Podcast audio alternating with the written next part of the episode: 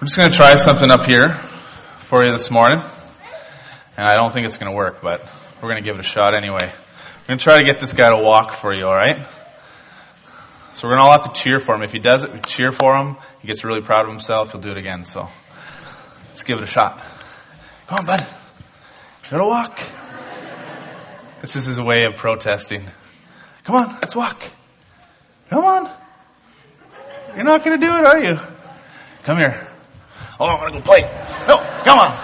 Okay, let's walk. You can do it. Woo! They're cheering. Whoa, yeah, now you can walk. Okay, he's not going to do it. Oh well. That was worth a shot. Oh, I can't see. This past week, my son, he actually took his first steps and started walking, so, um, as a proud dad on Father's Day, I wanted to bring him up here, show off a little bit. Um, but I also wanted to to display for you and and begin your thinking around um, this thought of life being simple. Um, I think as we grow older, uh, it's very easy for life to become complicated. And as a one-year-old, Ezra's life right now is all about walking or or banging toys or throwing food on the ground. Um, so life is simple in the beginning and it becomes complicated. There's a book that was written uh, quite a while ago called "All I Need, All I Really Need to Know." I learned in kindergarten. This book came out a long time ago. Some of you may have, have read this or heard of it before. I wanted to share with you some of it here as I begin this morning. He said, The inspiration for brevity came to me at a gasoline station. I managed to fill an old car's tank with super deluxe high octane go juice. My old hoopy couldn't handle it and got the willies kept sputtering out at intersections and belching going downhill. I understood. My mind and my spirit get like that from time to time too.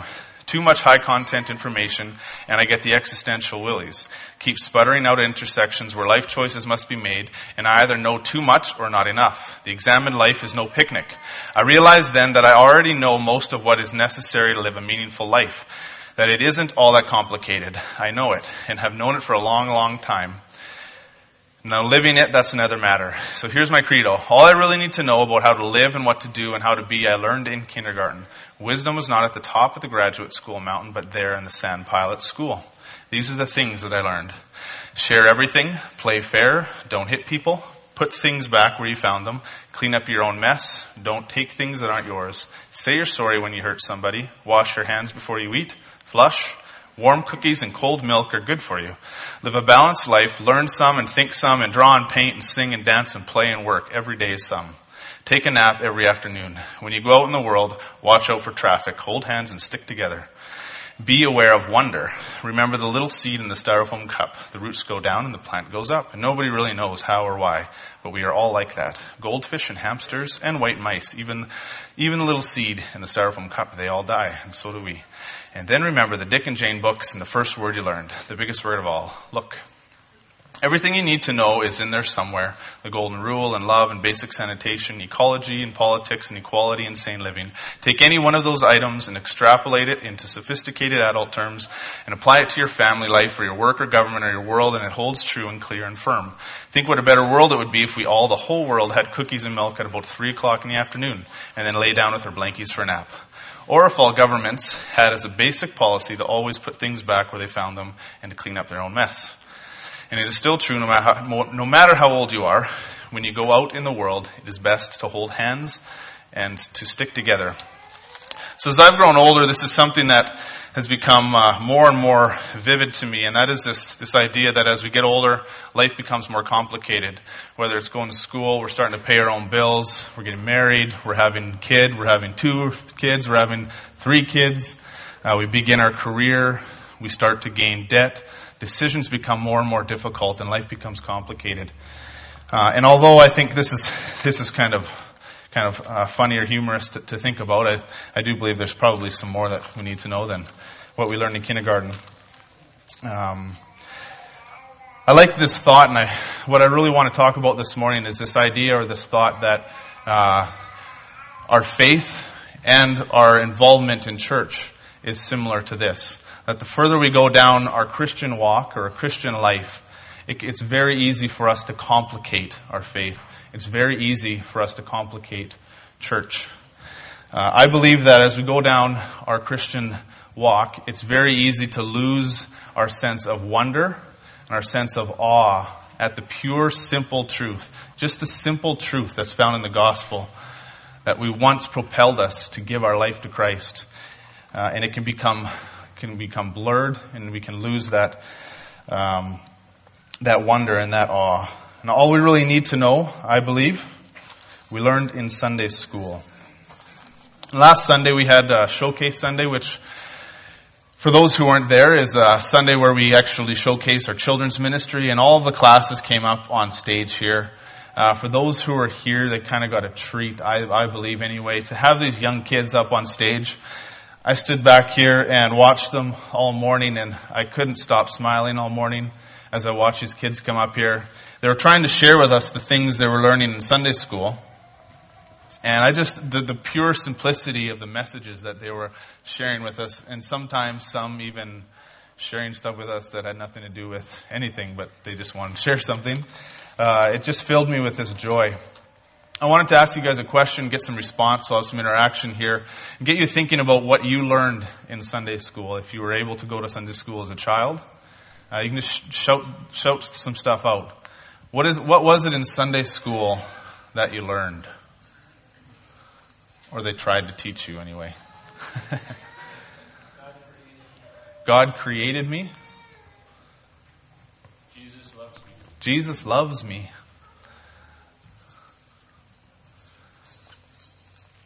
Anyone else? That pretty much covers it. All right, I want to share a passage with you here before we continue on. It's Matthew 22, verses 34 to 40. Jesus is being questioned here by, by the Pharisees. And it says that hearing Jesus had silenced the Sadducees, the Pharisees got together. One of them, an expert in the law, tested him with this question Teacher, which is the greatest commandment in the law? Jesus replied, Love the Lord your God with all your heart, and with all your soul, and with all your mind. This is the first and greatest commandment, and the second is like it. Love your neighbor as yourself. All of the law and prophets hang on these two commandments. So love the Lord your God with all your heart, soul, and mind, and love others as much as you love yourself. This is probably familiar uh, in terms of, of what we've heard before. Uh, you might see it and maybe not roll your eyes, but just kind of think, oh yeah, I've heard this before. Um, I'm hoping that you can read this this morning and hear this this morning with a, a fresh perspective. Um, as I think of the love that Jesus is saying here, it's easy to read this passage and think, well, yeah, yeah, I know I'm supposed to do that, and I do do that. Um, what I want us to think about this morning is, is do we really do that? Do we really love God with all our heart, our mind, and our soul? And do we really love others as much as we love ourselves? This is uh, what Jesus says is the two, two greatest commands. Um, when I think of this love for myself personally, I now have the privilege of what I feel anyway, the best way that I could describe or I feel experience um, this type of love or really understand it would be the love that I have now for my kids. And those who are parents, um, fathers like myself, and you have kids, you would, you'd understand when I when I say that there are times. and I don't know why I do this to myself. It's kind of uh, I don't know what it is, masochistic or whatever. I sometimes though I get these thoughts pop into my head of my children. You know, what if what if they were hurt? What if somebody tried to hurt them or injure them? Uh, what if they were in trouble? And I don't know why I think of that sometimes, but it just pops into my head. Maybe it's a natural thing that all parents think about. But I, I don't know about you guys, but when I when I have that thought come into my head, I get this fire in my stomach.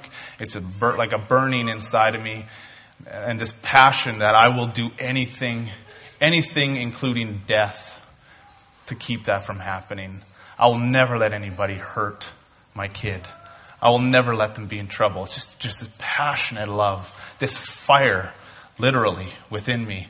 And that's the love, or at least maybe a glimpse uh, of, of what I believe Jesus is, is asking uh, here and, and stating when he says we need to love God and love others. It's not simply just to love God and love others. It's to love God and to love others with this passion, this fire, this, this willingness to do anything for them. I want to ask you another question, and that is just to think back and start to ponder when you first became a Christian. Uh, whether it was, for some, it was just a couple weeks ago.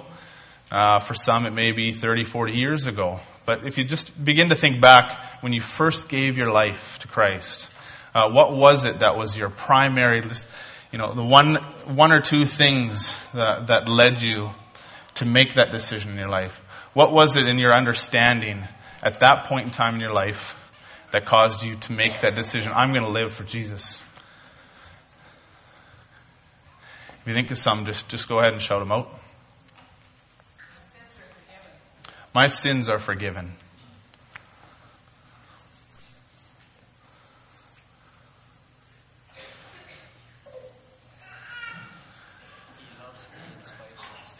He loves me in spite of my sin. Sounds a little familiar to what we were attempted to learn in Sunday school, right?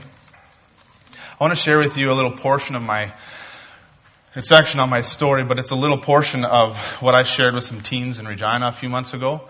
And I was trying to actually share with them where my life had gone um, and help them to get a sense of where I was at this one point in time in my life. And this point in time was the moment right prior to where I became a Christian, where I gave my life to Jesus.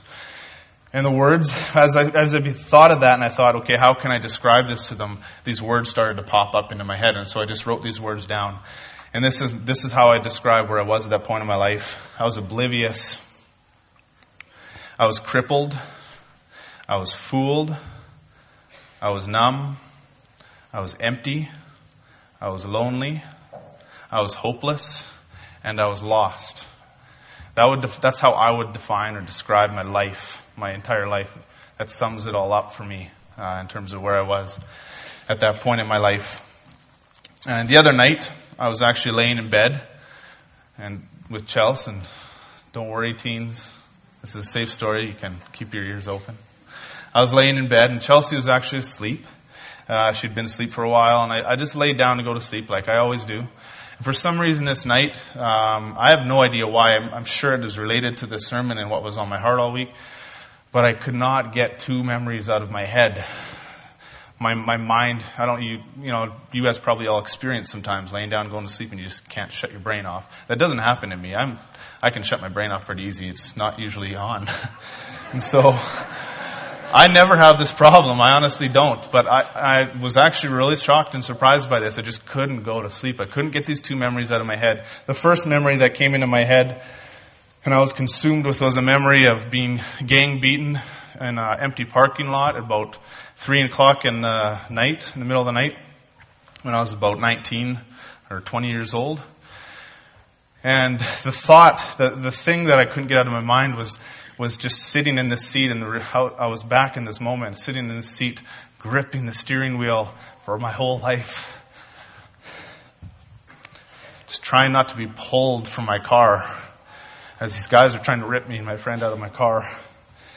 Anyway, I just, the reality of that moment, um, overwhelmed me. I just couldn't get this out of my head. I played it through uh, even. I was, what if I did something differently?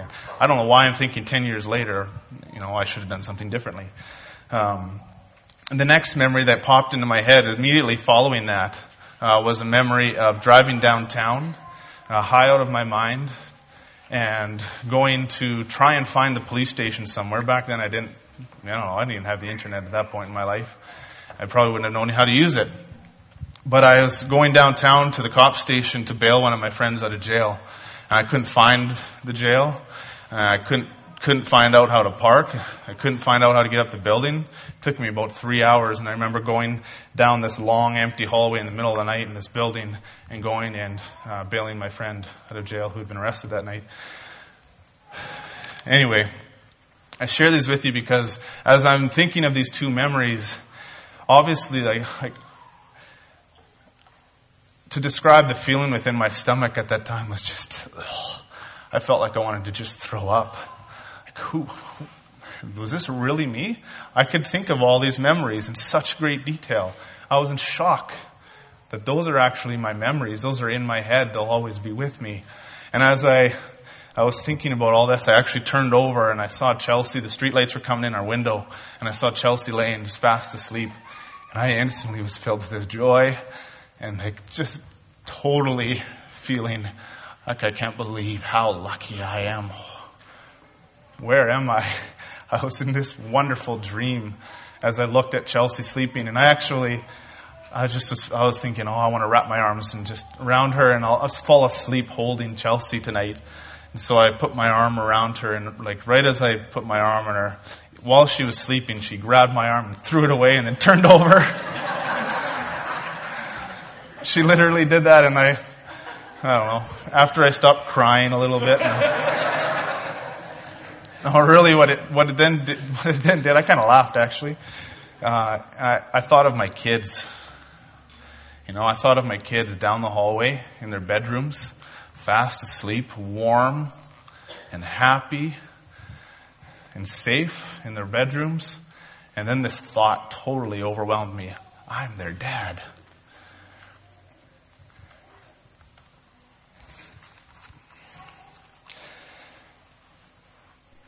So when I share with you this morning that when I, when I became a Christian, when I first gave my life to Christ, these are the things that I suddenly grasped.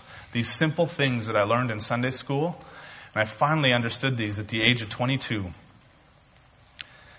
It was that Jesus loves me.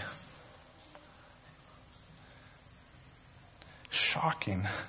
Like he loves me. He died and he rose for me. His grace is offered to me. God's Spirit is guiding me.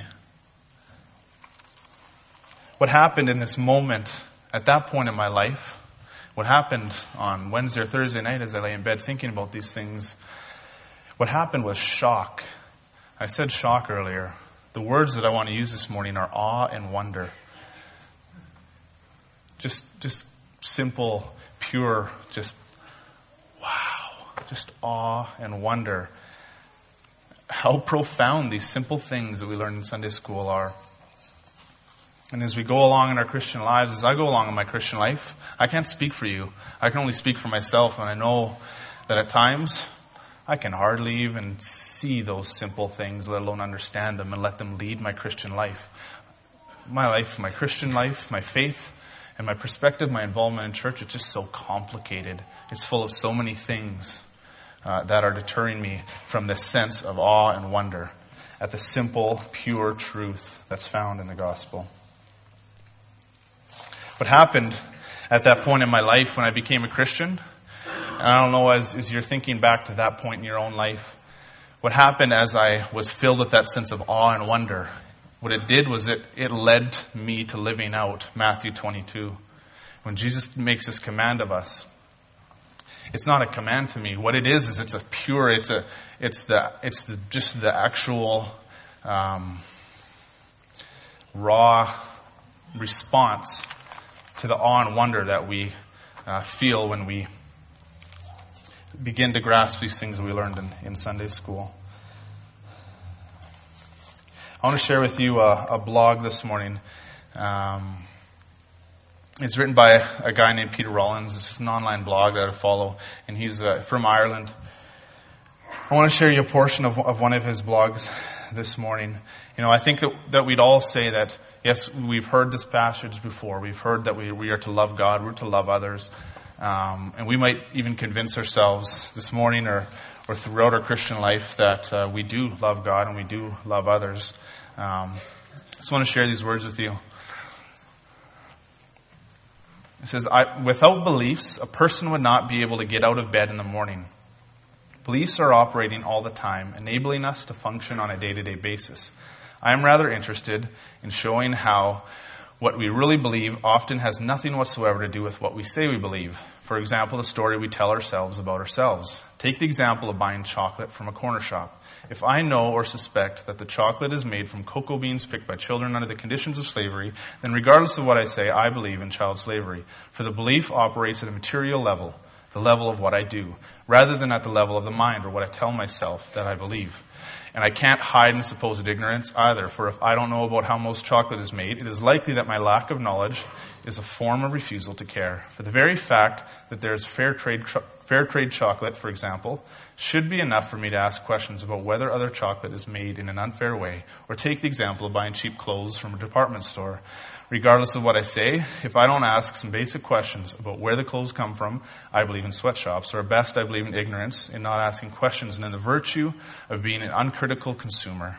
Again, these beliefs are not ones I will admit to myself or bring to my mind, but rather they are the beliefs I enact as a result of my basic desires arising from my heart.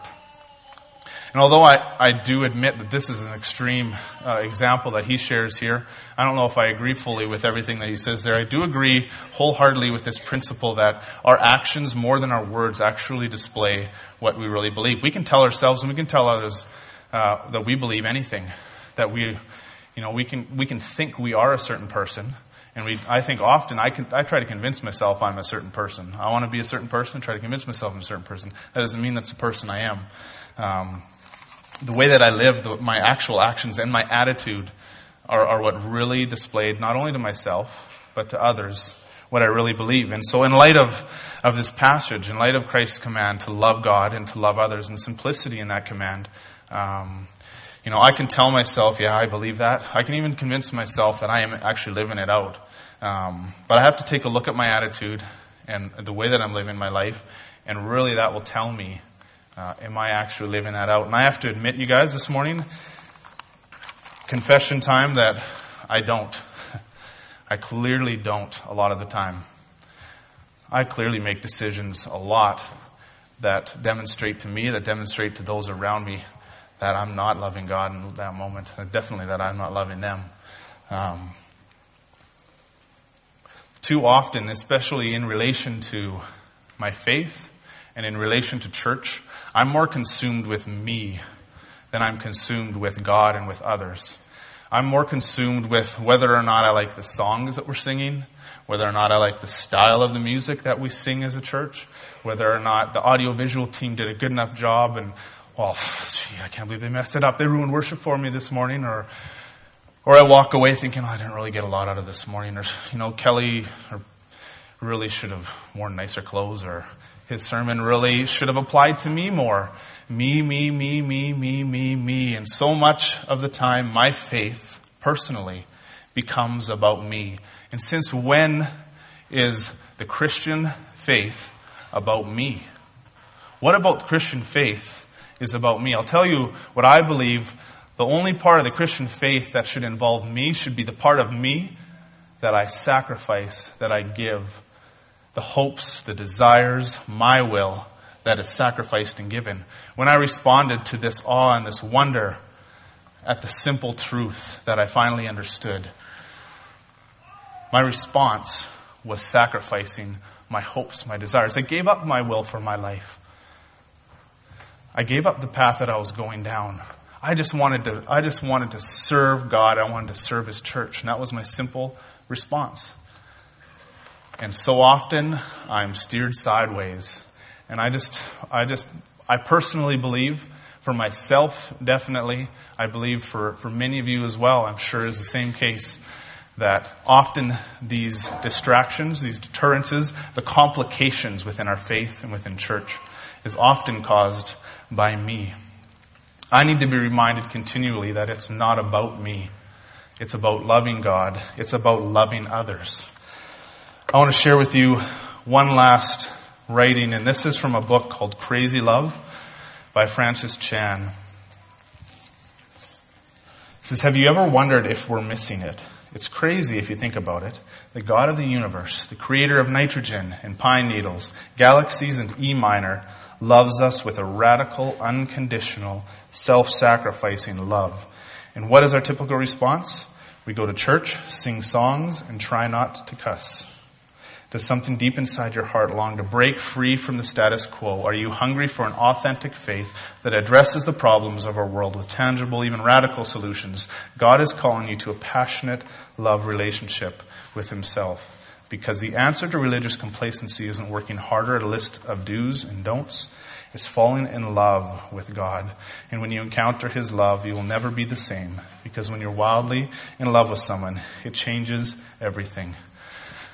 And so my encouragement to you this morning is to think about this question, is to continually ponder this question, this question, what is the foundation of my faith? What truly is underneath there, spurring me on? And I believe it's, it's a very simple truth. Don't become so consumed with the things in your Christian life or the me in your Christian life that you forget or you lose your sense of awe and wonder at how truly amazing the pure, simple truth in the gospel is. I want to finish this morning by sharing a song with you. Um, it'll be a little bit different. I'm just going to get myself ready here. But I'm actually going to share a song with you. Uh, the main reason for this is because simply as a person, as I uh, prepare for a morning like this, as I'm, I'm, wanting to share something from my heart with people, uh, always what happens is I end up thinking of music. I th- end up thinking of songs, and I, I actually end up wanting to just sing a message instead. And so this morning I'm going to try that. And I'm just going to sing this, this song for you, and I want uh, the words will be up here on the screen. And uh, this communicates my struggle and the victory within my own Christian life of, uh, of losing the sense of awe and wonder, of, of complicating my faith and complicating church, and then rediscovering the sense of awe and wonder. You may uh, wonder about my sermon title. It was titled Whoa. That wasn't like a surfer, woo it was more this this raw response that, that I think most people have to when they're they're shocked by something, when they're just floored by something. It's just whoa! Did you see that? Whoa!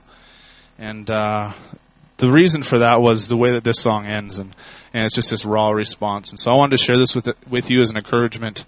Um, and I hope that it spurs you forward in your own Christian life to love God and to love others more.